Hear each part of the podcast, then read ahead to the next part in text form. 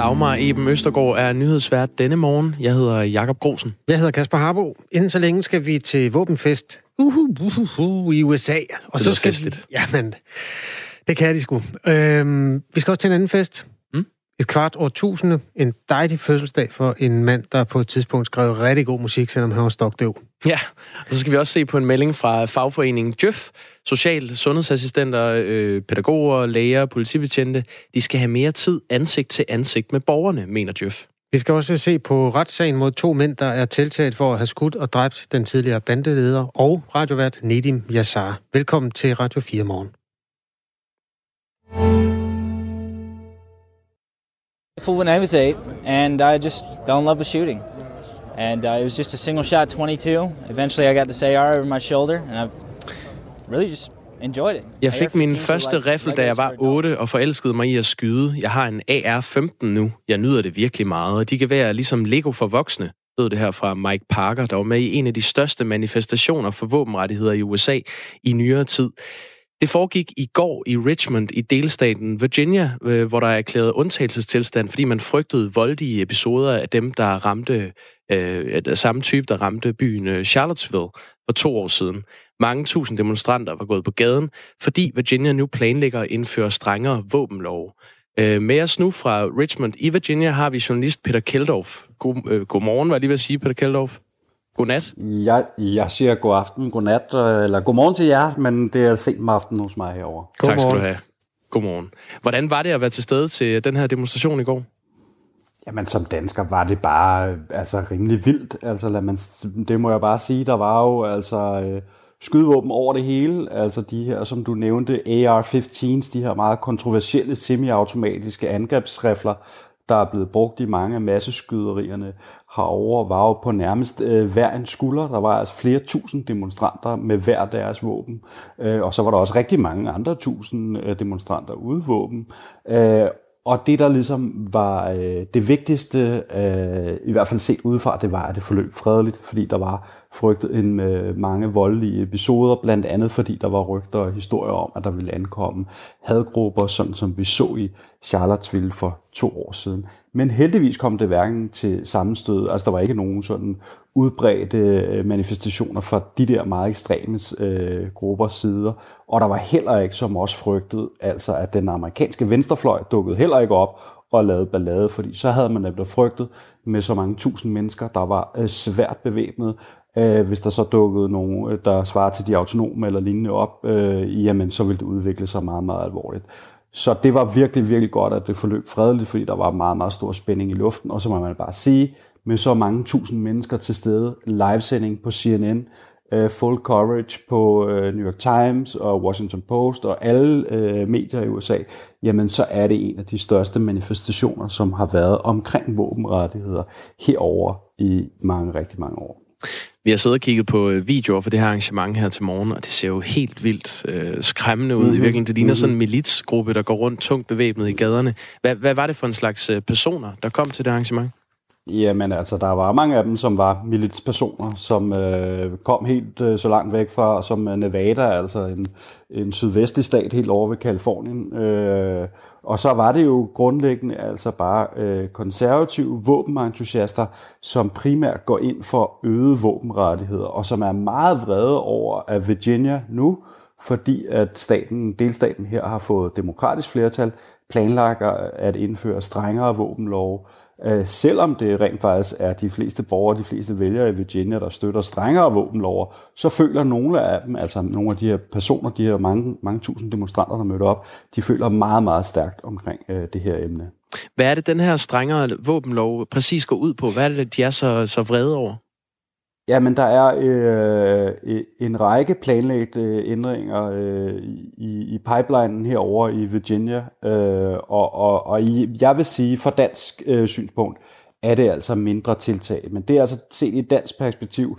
Øh, blandt andet skal det kun være tilladt at købe et våben om måneden, og der skal indføres baggrundstjek af, hvem der egentlig køber våbne.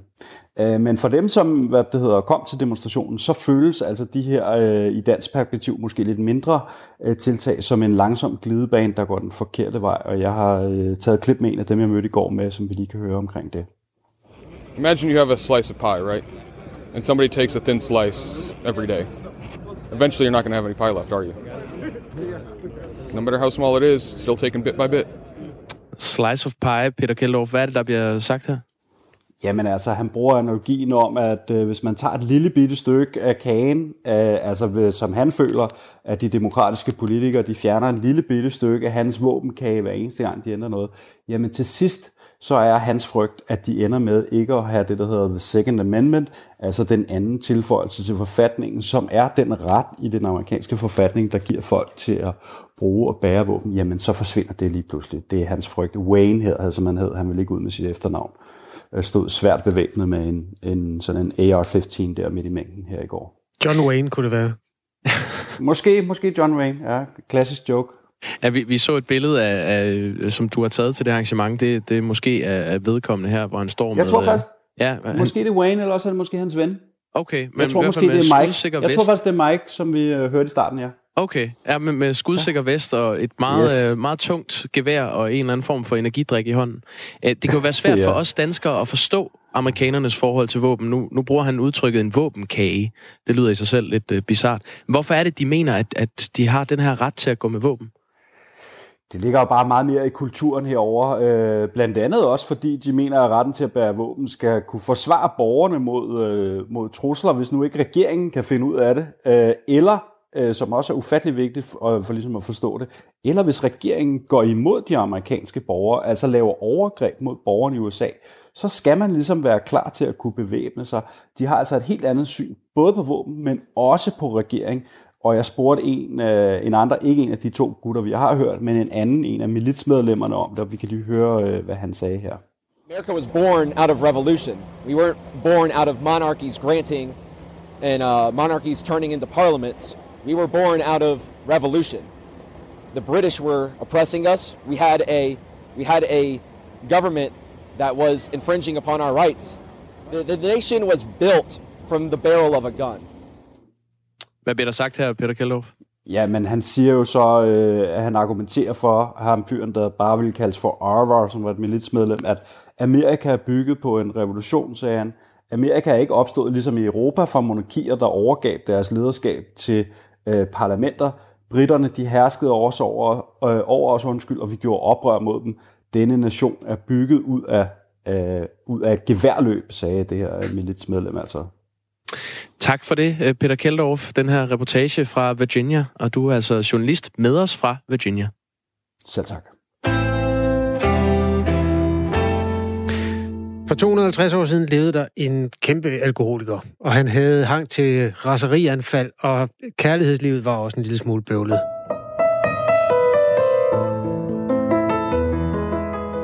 Men det lykkedes jo meget godt alligevel, det liv der. Og øh, i år fejres han verden over også i Danmark, fordi han var et kæmpe musikgeni. Det var Fyre Elise, den der. Der er mange, der har prøvet at sidde med et klaver og klembre den. Øhm, der er også øhm, den der symfoni, han fik lavet, den 9. på et tidspunkt, hvor han var døv. Det var også noget af et kunststykke.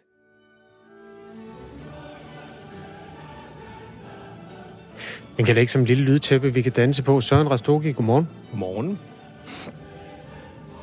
koncertpianist og lektor ved det Jyske Musikkonservatorium, og glad for Beethoven. Øh, var det sådan nogle virkelig geniale øh, eksempler, vi trak frem her, eller var det en lille smule forudsigeligt? Øh, begge dele, vil jeg sige. Øh, men det afspejler jo også Beethovens enorme betydning for, for vores øh, kultur i virkeligheden. Ikke?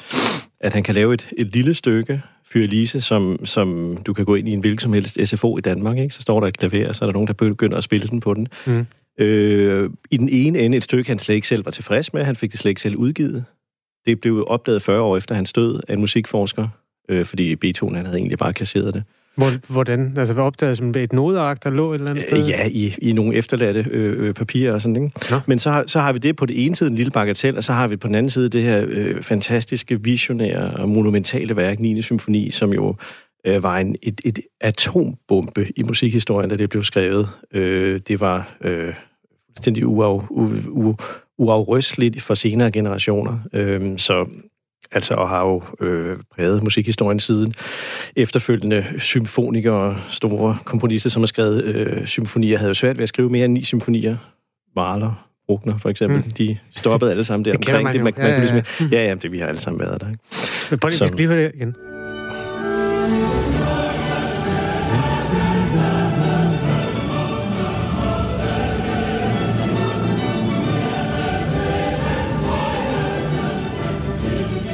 godt lide den måde, du sidder og spænder på, Søren.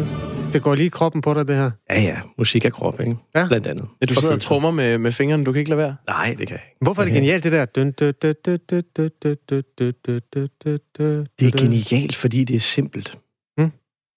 Altså, hvis skal man sætte lidt ord på, hvad Beethoven sådan virkelig øh, kan, så det er ligesom, at han kunne få øh, få genialitet ud af utrolig enkelt materiale. I modsætning til stort set alle forgængere, der havde været indtil nu, øh, så havde han, så arbejdede han, han kæmpede sig ind i hver eneste værk. Han blev ved og ved. Det her tema, vi lige har hørt, mener jeg, at der er over 200 skitser. Han blev prøvet 200 gange, før han fik den rent.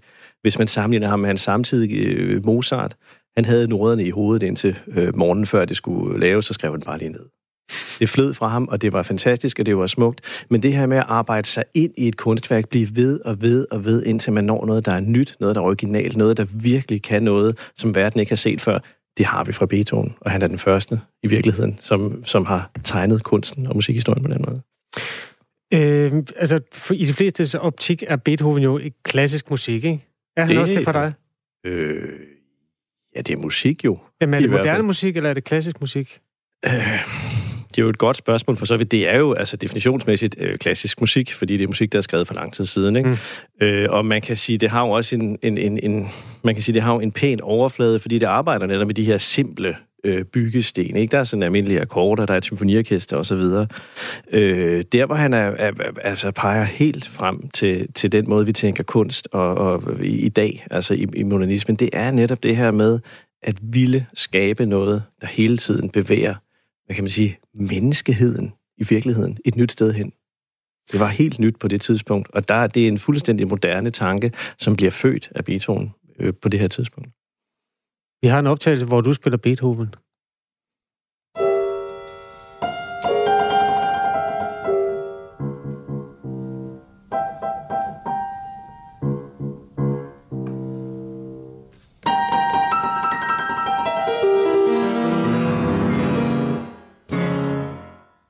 Hvorfor er det dit yndlingsstykke, Søren Rastogi? Det er hans klaversonate af Passionata op. 57. Det er det, fordi, øh, for det første lærte jeg det tidligt at kende, så det har jo ligesom betegnet min musikalske udvikling. Det er fordi, jeg synes, det forener en fantastisk tilgængelighed, sproglighed. Man kan nærmest høre i det her lille uddrag, der bliver sagt noget. Vi ved ikke, hvad det er, men der er hele tiden en fortælling på vej. Der er en enkelhed i udtrykket, samtidig som der er enorme følelsesmæssige kontraster og udbrud. Der gik jo øh, 200 år fra Beethoven blev født, før Chuck Berry kunne synge Roll Over Beethoven. Er, gjorde han også det for dig? Altså med den rytmiske beatmusik og sådan noget. Har- Tog det ligesom over, eller er du stadig... Øh, du er en klassisk mand?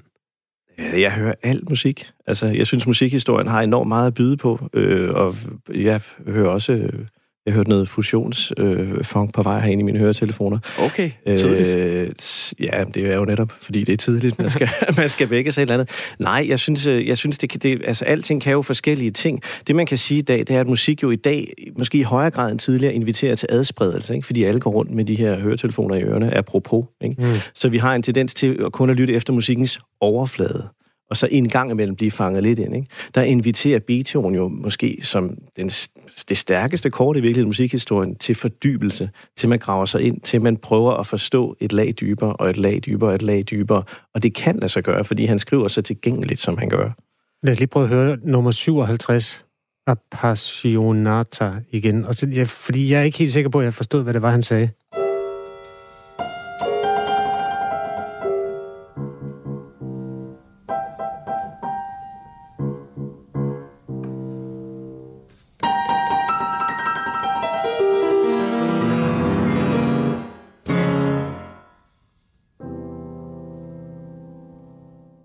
Ved faktisk ikke rigtig, hvad det er, han prøver at fortælle mig. Jeg ser både nogle bitte små dyr, der løber rundt i en skov, og så sådan en kæmpe vandfald. Øh, der, der er alle mulige billeder i det, men ja, jeg, jeg ved ikke, om jeg synes, det er sådan nemt at komme ind i det musik der. Nej, øh, det er heller ikke nemt at lave god kaffe.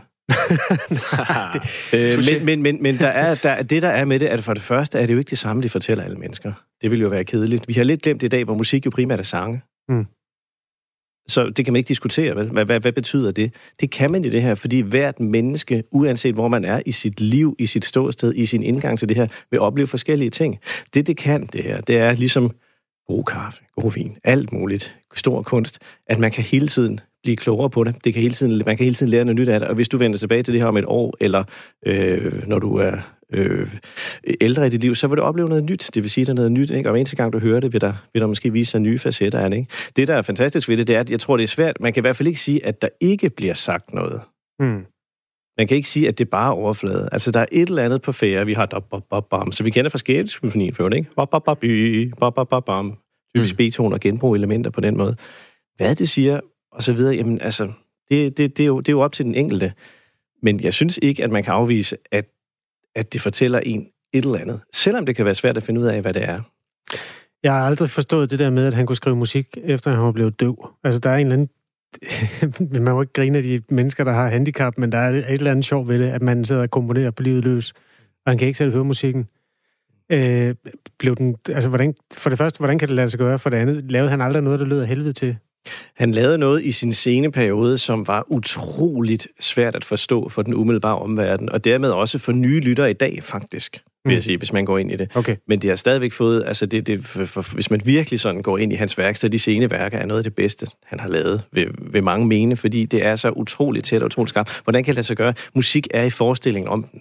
Du kan ikke skrive musik bare på baggrund af, jeg prøver at spille en tone, og så hører jeg tilfældigvis, hvad der kommer. Du har en meget stærk forskel, en meget stærk intention, som du så ligesom normalt får feedback fra dine, fra dine ører. Ikke? Mm. Men, men han var altså på så højt et niveau, at det kunne lade sig gøre for ham at blive ved. Øhm.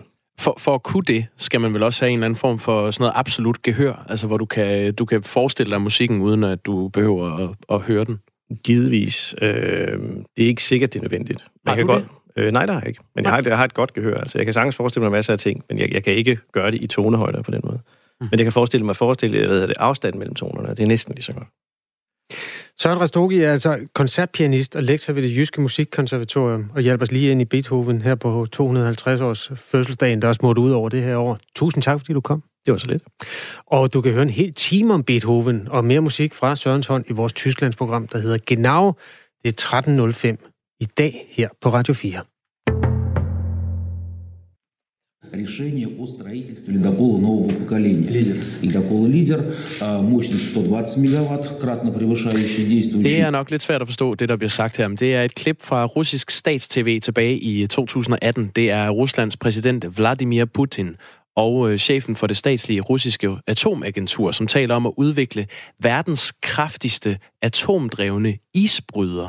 Og nu har Rusland netop sat et større milliardbeløb af til at få søsat den her nye isbryder, som går under navnet LEADER, og som er et centralt led i Ruslands Arktis-strategi. For at gøre os lidt klogere på det her, har vi nu øh, Flemming øh, Spidsbol med, seniorforsker hos Dansk Institut for Internationale Studier. Godmorgen, Flemming Spidsbol. Ja, godmorgen. Godmorgen. Hvad vil Rusland gerne opnå med den her nye type isbryder? Rusland vil øh, gerne øh, befeste sin position som en øh, førende arktisk stat. Øh, de vil gerne øh, udnytte nogle af de muligheder, der ligger i det arktiske område, ikke mindst på øh, transport. Og, og der kan isbryderen jo være øh, rigtig god.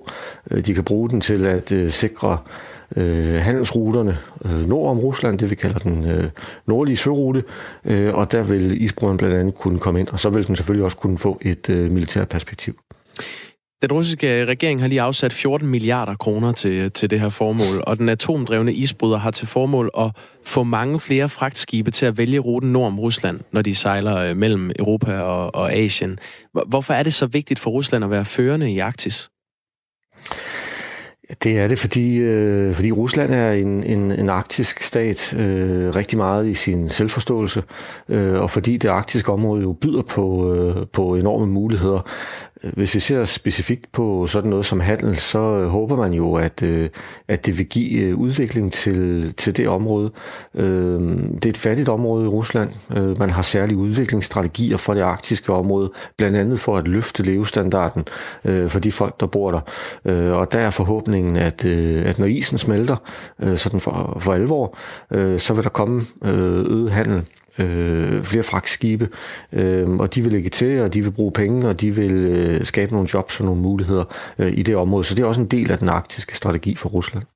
Den her rute nord om Rusland, øh, den kaldes Nordøstpassagen, og det er en genvej øh, i forhold til, hvis man sejler via Suezkanalen. Men den er kun farbar en del af året på grund af isen, og det er altså det, den her nye isbryder, den vil gøre øh, det muligt for, for russerne at kunne sejle på den her rute året rundt. Du sagde, at, at Rusland er en øh, i sin egen selvforståelse en arktis, øh, arktisk stat. Hvordan det? Ja, på den måde, at, øh, at det arktiske fylder meget i, øh, i den russiske bevidsthed. Øh, erobringen af Arktis, øh, udviklingen af Arktis i dag, fastholdelsen af Arktis. Øh, vil jeg sådan umiddelbart postulere i højere grad end for eksempel Danmark. Øh, jeg gæt på, når vi sådan går ud på gaden og spørger folk om, om Danmarks arktiske status, så skal vi sådan lige minde os selv og hinanden om, at ja, øh, vi er jo faktisk via rigsfællesskabet også en del øh, af det arktiske. Men i Rusland er det meget præsent, øh, og, og der er Arktis sådan en, en meget integreret del af, af den måde, man, man tænker om staten på, og, øh, og det har man gjort i lang tid. Hvad er det for en magt, det giver, hvis man kan være førende i Arktis? Det giver jo adgang til, til nogle ressourcer. Øhm, der foregår jo et, et, øh, et spil nu her om, om søtransport, øh, som du nævner. Så er der adgang til, øh, til naturressourcer som øh, olie og naturgas for eksempel. Øhm, så er der øh, på det seneste jo også et spil om, om det militære øh, i Arktis. Øh, øh, hvor Rusland også spiller en meget stor rolle, og hvor øh, NATO-landene jo også i stigende grad spiller en rolle, men altså at man, øh, man øh, udstationerer øh, materiel, øh, ubåde, øh, hangarskibe, øh, missilsystemer osv., og gennemføre øvelser med, mat- med mandskab deroppe, øh, og på den måde også forsøger ligesom at, øh, at befeste sin stilling.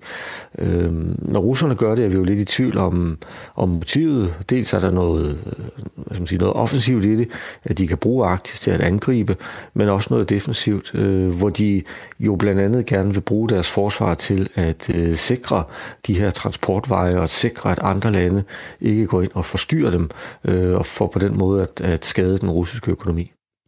Vi taler med Flemming Splidsbol om Arktis, som jo altså er det område, hvis du kigger på jordkloden helt fra toppen af globussen, det der hedder Nordpolen, eller ja, Nordpolen er jo sådan noget, der ligger ude i vandet, og så er der nogle landområder, der også hører til. Hvad, hvem, hvem tilhører de der områder egentlig? Altså udover at vi har en lille smule via, via Grønland, hvem, hvem ejer ellers øh, de vande, som russerne gerne vil sejle rundt i der?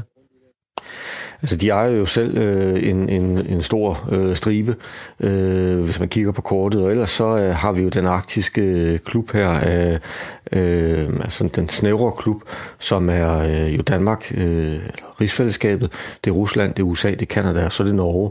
Øh, og så har vi jo andre stater, som også øh, er med i en, i en bredere konstellation øh, i det arktiske, og vi har stater, som kommer helt udefra.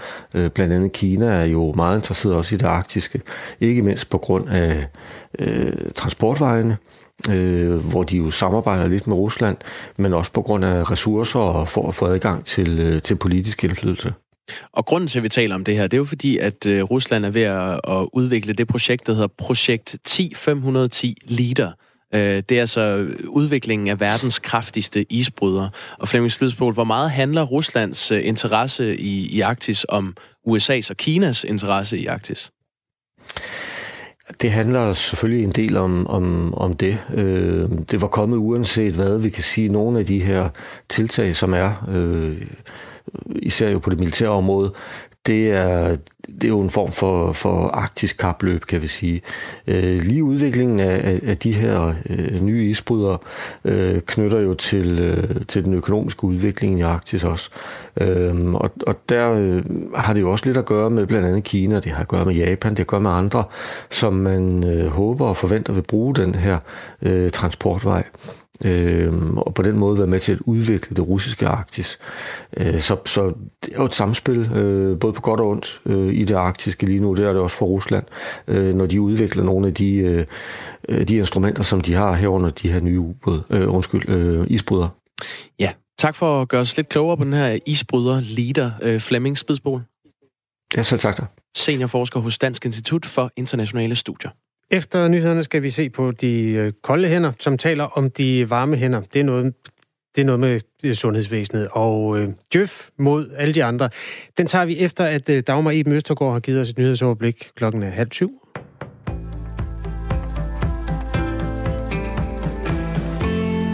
Helsingør Kommune har givet personlige oplysninger om skoleelever videre til YouTube, der er ejet af Google, det skriver politikken i dag. Det er sket efter, at kommunen har indgået en samarbejdsaftale med Google om at give skoleeleverne bærbare computere kaldet Chromebooks.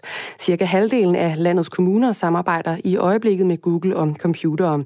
Oplysningerne er videregivet uden forældrenes samtykke, og da kommunen opdagede, at der var en fejl, blev det ikke oplyst til datatilsynet. Direktør i Helsingør Helsingør Kommune, Lars Rik, siger til avisen, at kommunen rettede fejlen hurtigst muligt. Han fortæller, at problemet var, at elever, når de loggede på YouTube og skrev en kommentar, så fremgik elevens navn, klassetrin og skole. Politikken har fået agtindsigt i alle sager, datatilsynet har behandlet om brud på datasikkerhed i forbindelse med indkøb af Chromebooks og tilhørende undervisningspakker. Og der er kun et enkelt, en enkelt indberetning og ingen fra Helsingør. Alligevel vurderer eksperter, at Helsingør Kommune ikke er den eneste, som uforvarende har har brudt databeskyttelsesloven.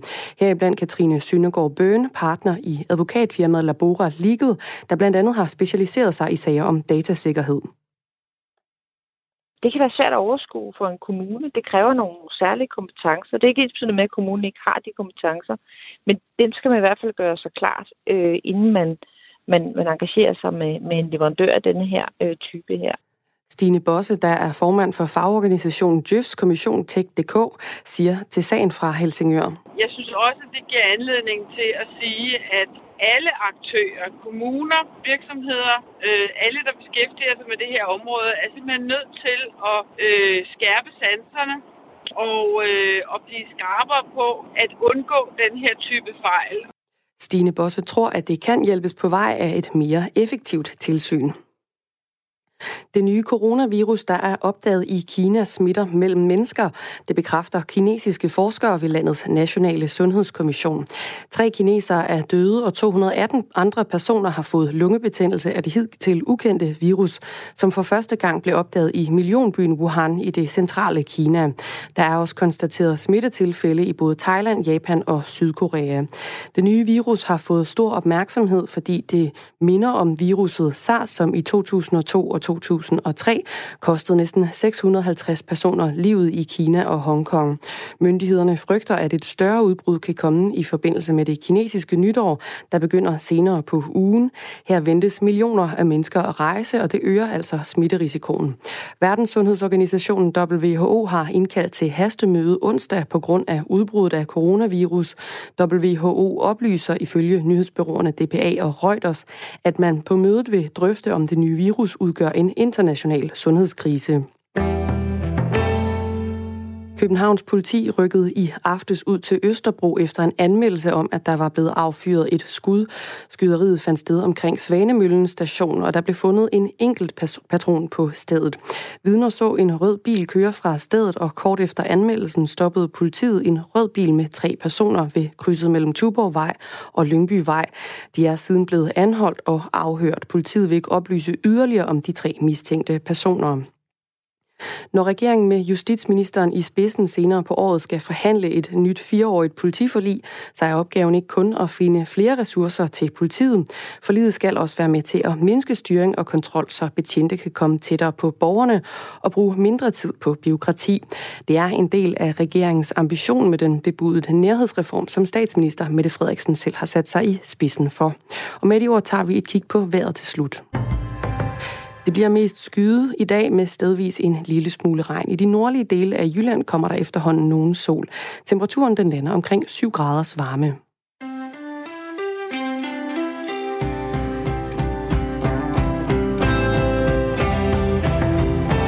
Godmorgen. Du lytter til Radio 4 Morgen. Dagmar Eben Østergaard har øh, nyhederne her til morgen, og her i Radio 4 Morgenstudiet står øh, min kompagnon Kasper Harbo og jeg selv, Jakob Grosen. Godmorgen. Når talen falder på de mennesker, der arbejder i kommunerne og i sundhedsvæsenet, så bliver der tit talt om varme hænder. De sidder på social- og sundhedsassistenter, og på pædagoger, og på læger. Alle de der hænder, der gør noget godt for mennesker. Øhm, og de varme hænder, de skal have 10 timer mere om måneden, hvor de er i kontakt med de mennesker, der har brug for varme hænder. Altså for eksempel ældre på et plejehjem. Fordi øh, de varme hænder bruger rimelig meget tid på at sidde og lave kontorarbejde og den slags, og så bliver hænderne jo kolde. Hvem er det, der har regnet det ud? Jamen, det har rent faktisk de kolde hænder, nemlig øh, fagforeningen Jøf, som er Dansk Jurist Økonomforbund. Godmorgen, Henning Thiesen. Godmorgen. Der er du formand, simpelthen. Det er rigtigt. Har du kolde hænder lige nu? Nej, det har jeg sådan set ikke. Jeg lige stået op, jo. Ja, okay.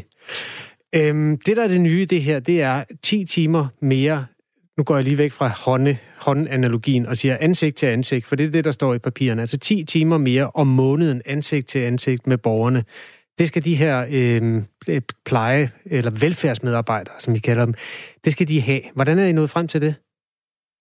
Det er jo sådan, at, at øh, vi har jo haft en udvikling i det danske samfund de seneste mange, mange årtier, hvor vi har fået øh, mere og mere kontrol og skemaer og tilsyn osv. Og, og det synes vi øh, øh, har taget overhånd også for vores egne medlemmer ude i de enkelte administrationer.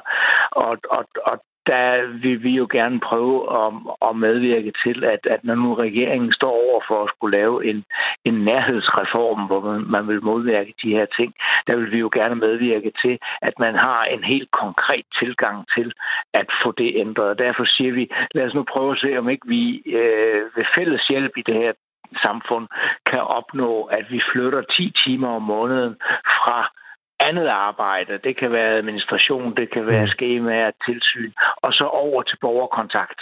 Ja. Øhm, der er 160 timer om måneden i et almindeligt arbejdsliv, og det er altså ud af de 160, at for meget går til spilde, og I siger, at 10 timer mere skal bruges på at være varme hænder. Øhm, hvem skal kontrollere, om de her så de varme hænder der, om, om de sundheds- og socialassistenterne overholder det?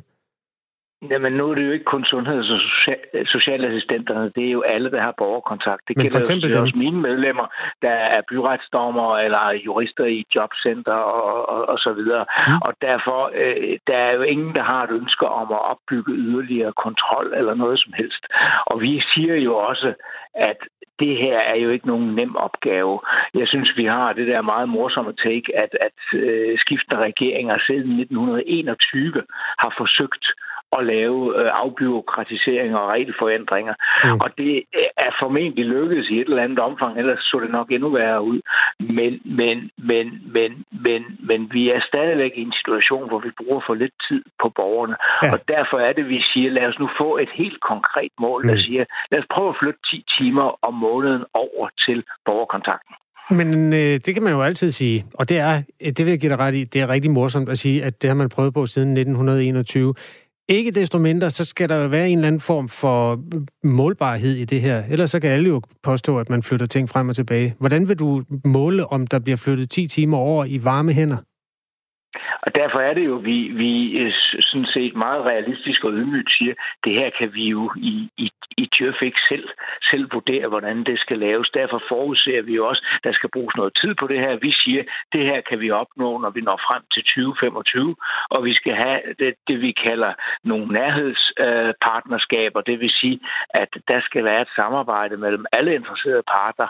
Det vil sige alle mulige faglige organisationer, universiteterne, tænketanke, de relevante ministerier, øh, de medarbejdere på det pågældende velfærdsområde, der er i spil, til at sætte sig sammen og sige, lad os nu prøve at se på, lad os prøve at analysere, hvordan ser arbejdstiden ud på det enkelte område for den enkelte socioassistent, politibetjent, sygeplejerske osv. Lad os se, hvordan får vi egentlig flyttet arbejdstid fra måske knap så givetig øh, administration, og så over til kontakt med borgerne. Det er ikke nemt, det her. Altså, hvis det havde været nemt, så var det nok sket for længst. Henning Thiesen, formand for Djøf. Øh, I har jo også en, i Djøf en interesse i, at, øh, at de kolde hænder har noget at lave. Nu taler du igen om, om der skal laves en analyse af, hvordan de varme hænder skal have flere timer. De varme hænder har jo, har jo råbt på det her længe. Hvor vil du placere ansvaret for, at vi står i den situation, som vi gør i dag? Jamen, det er, det er, det er et politisk ansvar, men, men, men, men jeg vil sige, vi skal jo også gribe i egen barm og sige, at, at, at vi øh, djøffere, der jo typisk rådgiver politikere, både i stat, region og kommuner, vi har måske ikke været hurtige nok til at se, at nu gik udviklingen altså lidt den forkerte vej. Nu har I jo så taget de der 10 timer ud af en arbejdsmåned på 160 timer og sagt, de er til rådighed på en eller anden måde, hvis man gør det hele lidt smartere. Hvad er det så, der skal gøres mindre af? Jamen, det, der skal gøres mindre af, det er den knap så, øh, knap så givtige, øh, det knap så givtige byråkrati. Altså, vi er i, i, i Djøffer, jeg tror i det hele taget det danske samfund, rigtig glade for det gode byråkrati. Altså det byråkrati, der beskytter borgernes rettigheder, som prøver at modvirke, at man kan snyde med offentlige midler osv. Men vi ved nok alle sammen, at der også er noget byråkrati, der ikke rigtig giver nogen merværdi, hvor man fører lister og kontrol med alt muligt mellem himmel og jord. Og det er den del af byråkratiet, vi vil prøve at identificere, og så få noget mindre af, som kan gøre... Prøv at give et enkelt, øh, bare helt konkret eksempel, når du ved, at det her eksisterer, det fuldstændig ufrugtbare det byråkrati, lister for listernes skyld. Hvor findes de henne? Bare et enkelt eksempel, Henning Thiesen.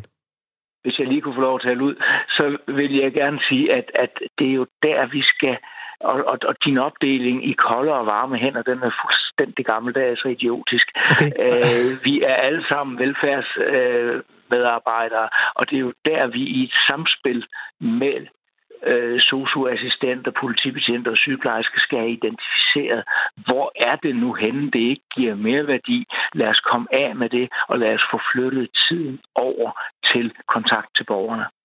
Ja. Men, men kan du et enkelt eksempel på, hvor, hvor der er noget decideret ufrugtbart i det offentlige system?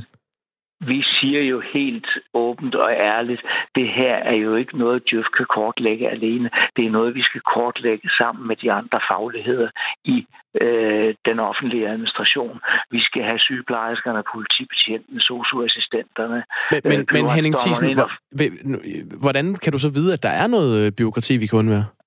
Ja, det tror jeg, vi alle sammen ved. Altså, du, du, du, øh, du kan jo spørge, du kan jo spørge enhver socioassistent, du kan jo spørge Mona Strik, der er formand for FOA, øh, hvad der er for eksempler. Det er ikke min faglighed, der skal lægge det på bordet. Det er, er andre faggrupper, der, der, der har forstand på det. Vi formoder, at der er 10 timer så, øhm, og mere konkret bliver det ikke, men, men vi skal heldigvis tale med andre, blandt andet ledere i hjemmeplejen, som måske har et bud på, hvor nogen af dem øh, kan ligge. Øhm, Henning Thiesen, tak fordi du var med. Tak skal du have. Hej. Hej. Formanden for Djøf, som altså hedder Henning Thiesen, og som øh, anslår sammen med resten af det her fagforbund, at der må være 10 timer ud af de 160, der kan bruges til at blive vendt ud mod de mennesker, som i den sidste ende har brug for ja, nu må vi ikke sige varme hænder mere, men altså i hvert fald menneskelig kontakt i sundhedssektoren øh, og andre steder i den offentlige forvaltning. Du lytter til Radio 4 morgen, klokken er 6.43. I går begyndte retssagen mod to mænd, der øh, er tiltalt for drabet på radiovært Nedim Yassar den 19. november 2018. Det her drab, det skete lige efter, at Nedim Yassar havde fejret sin øh, nye bog, der hedder Rødder, en gangsters udvej, på Hejervej i Københavns Nordvestkvarter. Godmorgen, Marie, øh, Marie Louise Toksvig. Nu skal vi se, om vi har Marie Louise Toksvig med. Godmorgen. Godmorgen. Godmorgen. Der var den. Godmorgen. Retsreporter og så forfatter til den her bog, øh, Rødder, som handler om Nedim Yassars liv og exit fra bandemiljøet. Hvad var det mest centrale, der kom frem i, i retten i går? Øh, det vigtigste at lytte til på sådan en første dag er jo, hvad, hvad er det, anklagemyndigheden forestiller sig at kunne bevise i løbet af sagen. Og det får man så et, et vist indblik i ved anklagerens forelæggelse. Øhm, det øh, lyder som om, at det, det primære bevismateriale ligger i en, en hel del videoovervågning fra kvarteret om, omkring Hejervej i Nordvestkvarteret her i København, hvor, øh, hvor drabet skete der, der sidder en del kameraer rundt omkring, og der kan man altså følge øh, den ene af de tiltalte kommer i sin bil og parkerer, og så kan man se en skikkelse, der bevæger sig rundt i kvarteret hen imod det sted, øh, hvor Nadim blev skudt i sin bil, og, og løbende tilbage til denne her bil. Så vidt vi ved. Det er anklagemyndighedens teori. Det anklageren så skal, er dels at bevise, at den person, man ser på billederne, går rundt i kvarteret, øh, det er gerningsmanden, for der findes ikke billeder af selve drabet øh, og så derefter at bevise, at den mand, der er på billederne, er identisk med den ene af de tiltalte, der sidder i retten. Og de to, der sidder der, nægter sig skyldige. Ham, der ham hvis bil, vi kan se, han siger, det er rigtigt, jeg var der, jeg holdt der, jeg var i kvarteret, men, men jeg var der, fordi jeg skulle købe nogle Viagra-piller, jeg skulle sælge videre. Og den anden, han siger, han har ikke noget med noget at gøre, han har slet ikke været der, han kan overhovedet ikke huske, hvad han lavede den dag. Så det er ligesom der, det står. Og nu fra i dag skal der være lidt flere afhøringer af de tiltalte, og så øh, begynder der at komme vidner. Hvor meget af det, der kom frem øh, ved den her første retsdag, var, var nyt for dig? Jamen stort set alt er jo nyt øh, for os alle sammen, i og med at hele sagen siden øh, det første grundlovsforhør for, øh, for 14 måneder siden har været øh, ført for lukkede døre. Så, så vi har jo ikke på noget tidspunkt haft indblik i, øh, hvad, hvad politiet har haft af materiale, eller hvordan de to tiltalte forholder sig til det, udover at vi har vidst, at de nægter sig skyldige. Hvor meget kan du fortælle om de her to tiltalte? Øh, der er tale om øh, to mænd midt i 20'erne. Øh, Alexander og Martin hedder de. Der er ikke længere navneforbud i sagen. Øh, de har kendt hinanden fra de var børn. Den ene er medlem af Satudara, siger han. Den anden siger, det er han ikke og har aldrig været det. den her rockergruppe? Ja, det er en rockerklub. Øh, og øh, ja, de har kendt hinanden hele livet, og den ene, øh, som siger, at han ikke er medlem af noget som helst, der aldrig har været det, det er ham, der siger, jamen, han, han var der i, i den her bil øh, den aften for at, for at købe og siden sælge nogle piller. Øh, og den anden siger, at han, øh, som vi forstår det, øh, mest lever af at sælge has, og derfor færdes over hele Sjælland, øh, og, og ikke kan sige, hvor han var den dag. Så det er sådan dybest set, hvad vi, hvad vi fik ud af at høre på dem. Der er jo ikke mange, der kender Nedim Yassars historie så godt som du, fordi du har skrevet bogen om ham med Marie-Louise Toksvig. Den hedder Rødder. Martin og Alexander, har, altså, har din plads i den del af hans, øh, altså Nedim Yassars liv, øh, den del, som du kender? Øh, nej, ikke, ikke den del, jeg kender, og, og man kan sige, de, de to øh, blev jo også spurgt øh, i går i retten, om de kendte eller kendte til Nedim Yassar, og de siger begge to, at de havde aldrig hørt om ham, de havde aldrig mødt ham, de anede ikke, hvem han var øh, før, efter drabet, hvor, hvor der jo så var en hel del omtale. Øh, men før det, så havde de ikke noget forhold til ham. Og kendte ham ikke. Altså. Nedim Yassar, han var jo indtil sin død øh, radiovært på Radio 24 og en stemme i, øh, i debatten om bandemiljøer. Han blev skudt flere gange i sin bil den 19. november 2018 og døde dagen efter på, øh, på hospitalet. Det her drab det blev efterfølgende kommenteret både daværende statsminister Lars Løkke Rasmussen og daværende justitsminister Søren Pape Poulsen, der begge ville bede politiet om at se på, om vi som samfund beskytter bandemedlemmer, der har vendt øh, det her miljø godt nok. Altså, der er jo blevet talt meget om det her drab, fordi det blev set som en, en reaktion på udgivelsen af bogen, øh, hvor du øh, som forfatter, han fortæller ret åbent om, om sin fortid. Altså, kom der noget frem om, om selve motivet for drabet? Nej, øh, ikke i retten i går øh, ikke endnu. Og, øh, og spørgsmålet er, om der i løbet af sagen vil komme noget beviser frem, som, som handler om motivet. Man kan jo sige, at typisk er det jo sådan, at i en efterforskning, når politiet efterforsker sagen, så er politiet, altså, så, så er motivet øh, jo særdeles relevant, fordi det spiller ind i at finde ud af, hvem, hvem kan have haft viljen til at gøre det her, altså i jagten på nogle gerningsmænd.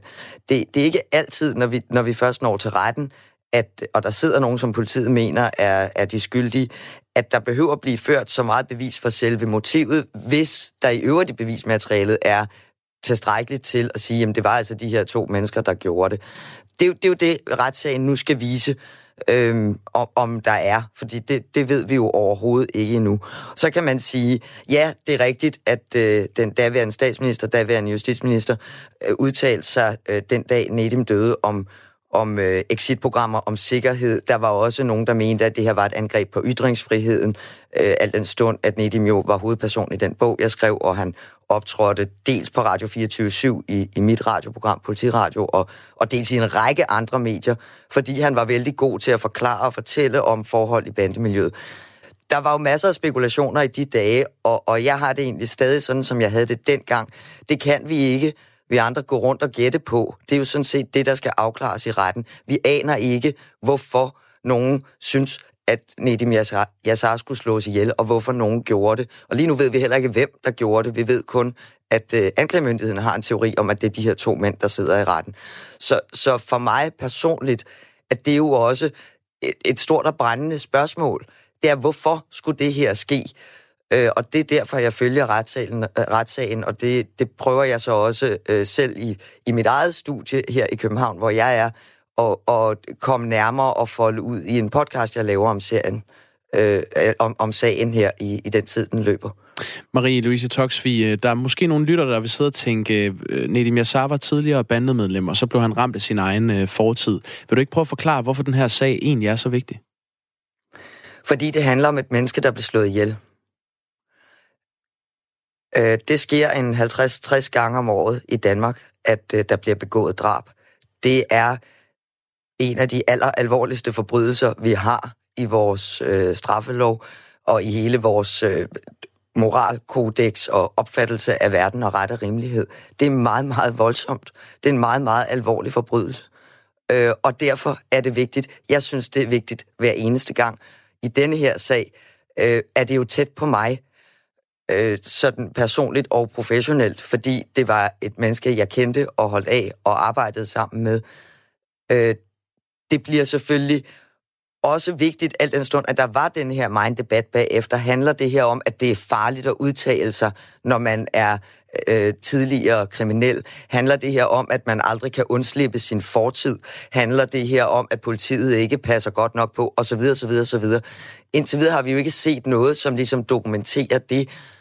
Øh, jeg er bare så gammeldags indrettet, at jeg synes jo, jeg vil hellere lytte til fakta, øh, før jeg begynder at tage stilling til, hvordan det end må tolkes og skal betyde, i stedet for at sidde og gætte på et motiv. Fordi det der med at gætte, det er ikke, det er ikke noget, vi gør i, i retten.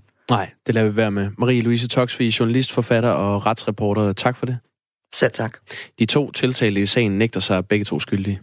Klokken er 6.52. Du hører Radio 4 morgen. Tid til fritid. Vi er for nu. Tid til fritid reform nu. Tid til fritid. Mere reform nu. Så lød det til en demonstration på Christiansborg mod folkeskolereformen i 2016. Nu tyder en ny rapport på, at reformen der, skolereformen, ikke har medført dygtigere elever. Den har heller ikke medført flere glade elever. Tværtimod, flere fagtimer og længere dage har ikke givet stærkere elever. Det viser resultaterne i en ny rapport fra det Nationale Forsknings- og Analysecenter for Velfærd, VIVE, som har undersøgt folkeskolereformens virkning. Altså, eleverne trives faktisk dårligere end for fire år siden, er resultatet der. Vi har Mette Visti med, folkeskolelærer i 15 år. Godmorgen. Godmorgen. De seneste år på Stengård skole i Gladsaxe, og så er du mor til fire i øvrigt også. Øhm, hvordan har du det med skolereformen, både sådan på dine egne vegne og dine børns vegne? Jamen i virkeligheden, så har jeg faktisk, for at være helt ærlig, ikke oplevet den helt store forskel som lærer øh, i min hverdag. Så ja, på det område, der er jeg nok sådan lidt anderledes end det, der har været slået øh, stort op i, i pressen her og der og alle vejen. Der var i hvert fald mange øh, folkeskolelærer, der ikke brød sig om den, da den skulle komme, kan man sige. Øhm, Men og... det synes jeg heller ikke er det, vi taler om. Nej, enig. Altså om man bryder sig om eller ikke bryder sig om, det er jo en anden det er jo en helt anden sag. Godt. øh, de her skoledage, de er blevet længere for dig, både altså dig som lærer og for børnene også, og for så vidt også for dine egne børn. Hvordan påvirker de længere skoledage dig som lærer? Jamen igen, der er, der, der er faktisk ikke en helt stor forskel, for jeg havde faktisk undervisning tit og ofte alligevel. Jeg har haft de sidste 15 år primært i udskolingen. Og øh, jeg synes faktisk ikke, at jeg havde så, eller har så meget mere undervisning, end jeg havde før reformen. Øhm, og i forhold til eleverne, så hørte jeg faktisk mest øh, positive elever lige efter reformen. Og det handlede mest om nogle af de her drenge, som øh, kom og sagde, ej, hvor er det bare hyggeligt at være heroppe sammen med dig. Og jeg tænkte, ej, det er simpelthen nødt til at være nysgerrig på, hvad delen de mener med det. Hvor man sådan når jeg så spurgte lidt nærmere ind til det, så sagde de, jamen det her med at gå hjem klokken 12 stykker og komme hjem til et hjem, hvor øh, forældrene er på arbejde, og det man så i virkeligheden lavede i perioden, inden man selv skulle til sport eller videre eller et eller andet, øhm, det var at sidde foran en computerskærm og spille computer. Mm. Så det var så hyggeligt at være oppe i skolen, hvor der var voksne, der organiserede rundbold og stikbold og forskellige lege. Altså, så, Udskoling, ja. det er 7. til 9. klasse, ikke? Jo, og så Ja. har jeg faktisk også været nede omkring mellem, altså mellemtrinnet. Så, men primært fra 4. til 9. har jeg været de sidste 15 år. Der, hvor der også er sket noget, det er jo også de små. Altså op til 3. klasse, der hedder det nu 30 timer om ugen, og det er altså mere, end de har været vant til. Eller i hvert fald Ja. deres forgængere har været vant til. Hvordan har det påvirket de små børn? Øh, Hvad, hvad er dit indtryk der? Jamen, der som skolelærer har jeg jo ikke den store erfaring for elever, eleverne af, men der har jeg jo selv siddet som mor til de her fire unger herhjemme og kan mærke forskel på mine ældste børn og mine yngste børn. Og der er jo ingen tvivl om, at når de så kom hjem i hjemmet efterfølgende, så var de jo skide trætte, altså efter en lidt længere dag. Og jeg havde jo selv håbet på, at da jeg læste om den her understøttende undervisning, så tænkte jeg, ej, det bliver bare hammerne super godt. Så kan jeg som mor slippe for at skal sidde og lave alle de her lektier herhjemme i weekenderne og sådan nogle ting. Men det slap man jo ikke for. Altså, der var jo stadigvæk 20 minutters læsning, og 20 minutters matematik, og 20 minutters træning af engelsk, og det synes jeg skulle være lidt af en mundfuld med en masse små børn mm. oveni, at de skulle været i skole så længe. Rapporten fra VIVE viser, at elevernes faglighed ikke er steget. Altså, de er simpelthen ikke blevet bedre til det, de... Nej, det kan jeg godt forstå. fordi de er smadret, eller hvad tænker du på? En, nej, men hvis man vil rykke med elevernes faglighed i folkeskolen, så er det jo nogle helt andre ting, der skal til, end at sætte en lærer på 25 eller 28 børn flere timer om ugen. Mm. Så der kan du ikke rykke ved faglighed, og det samme gælder jo i virkeligheden elevernes trivsel. Det handler jo mere om nogle ressourcer.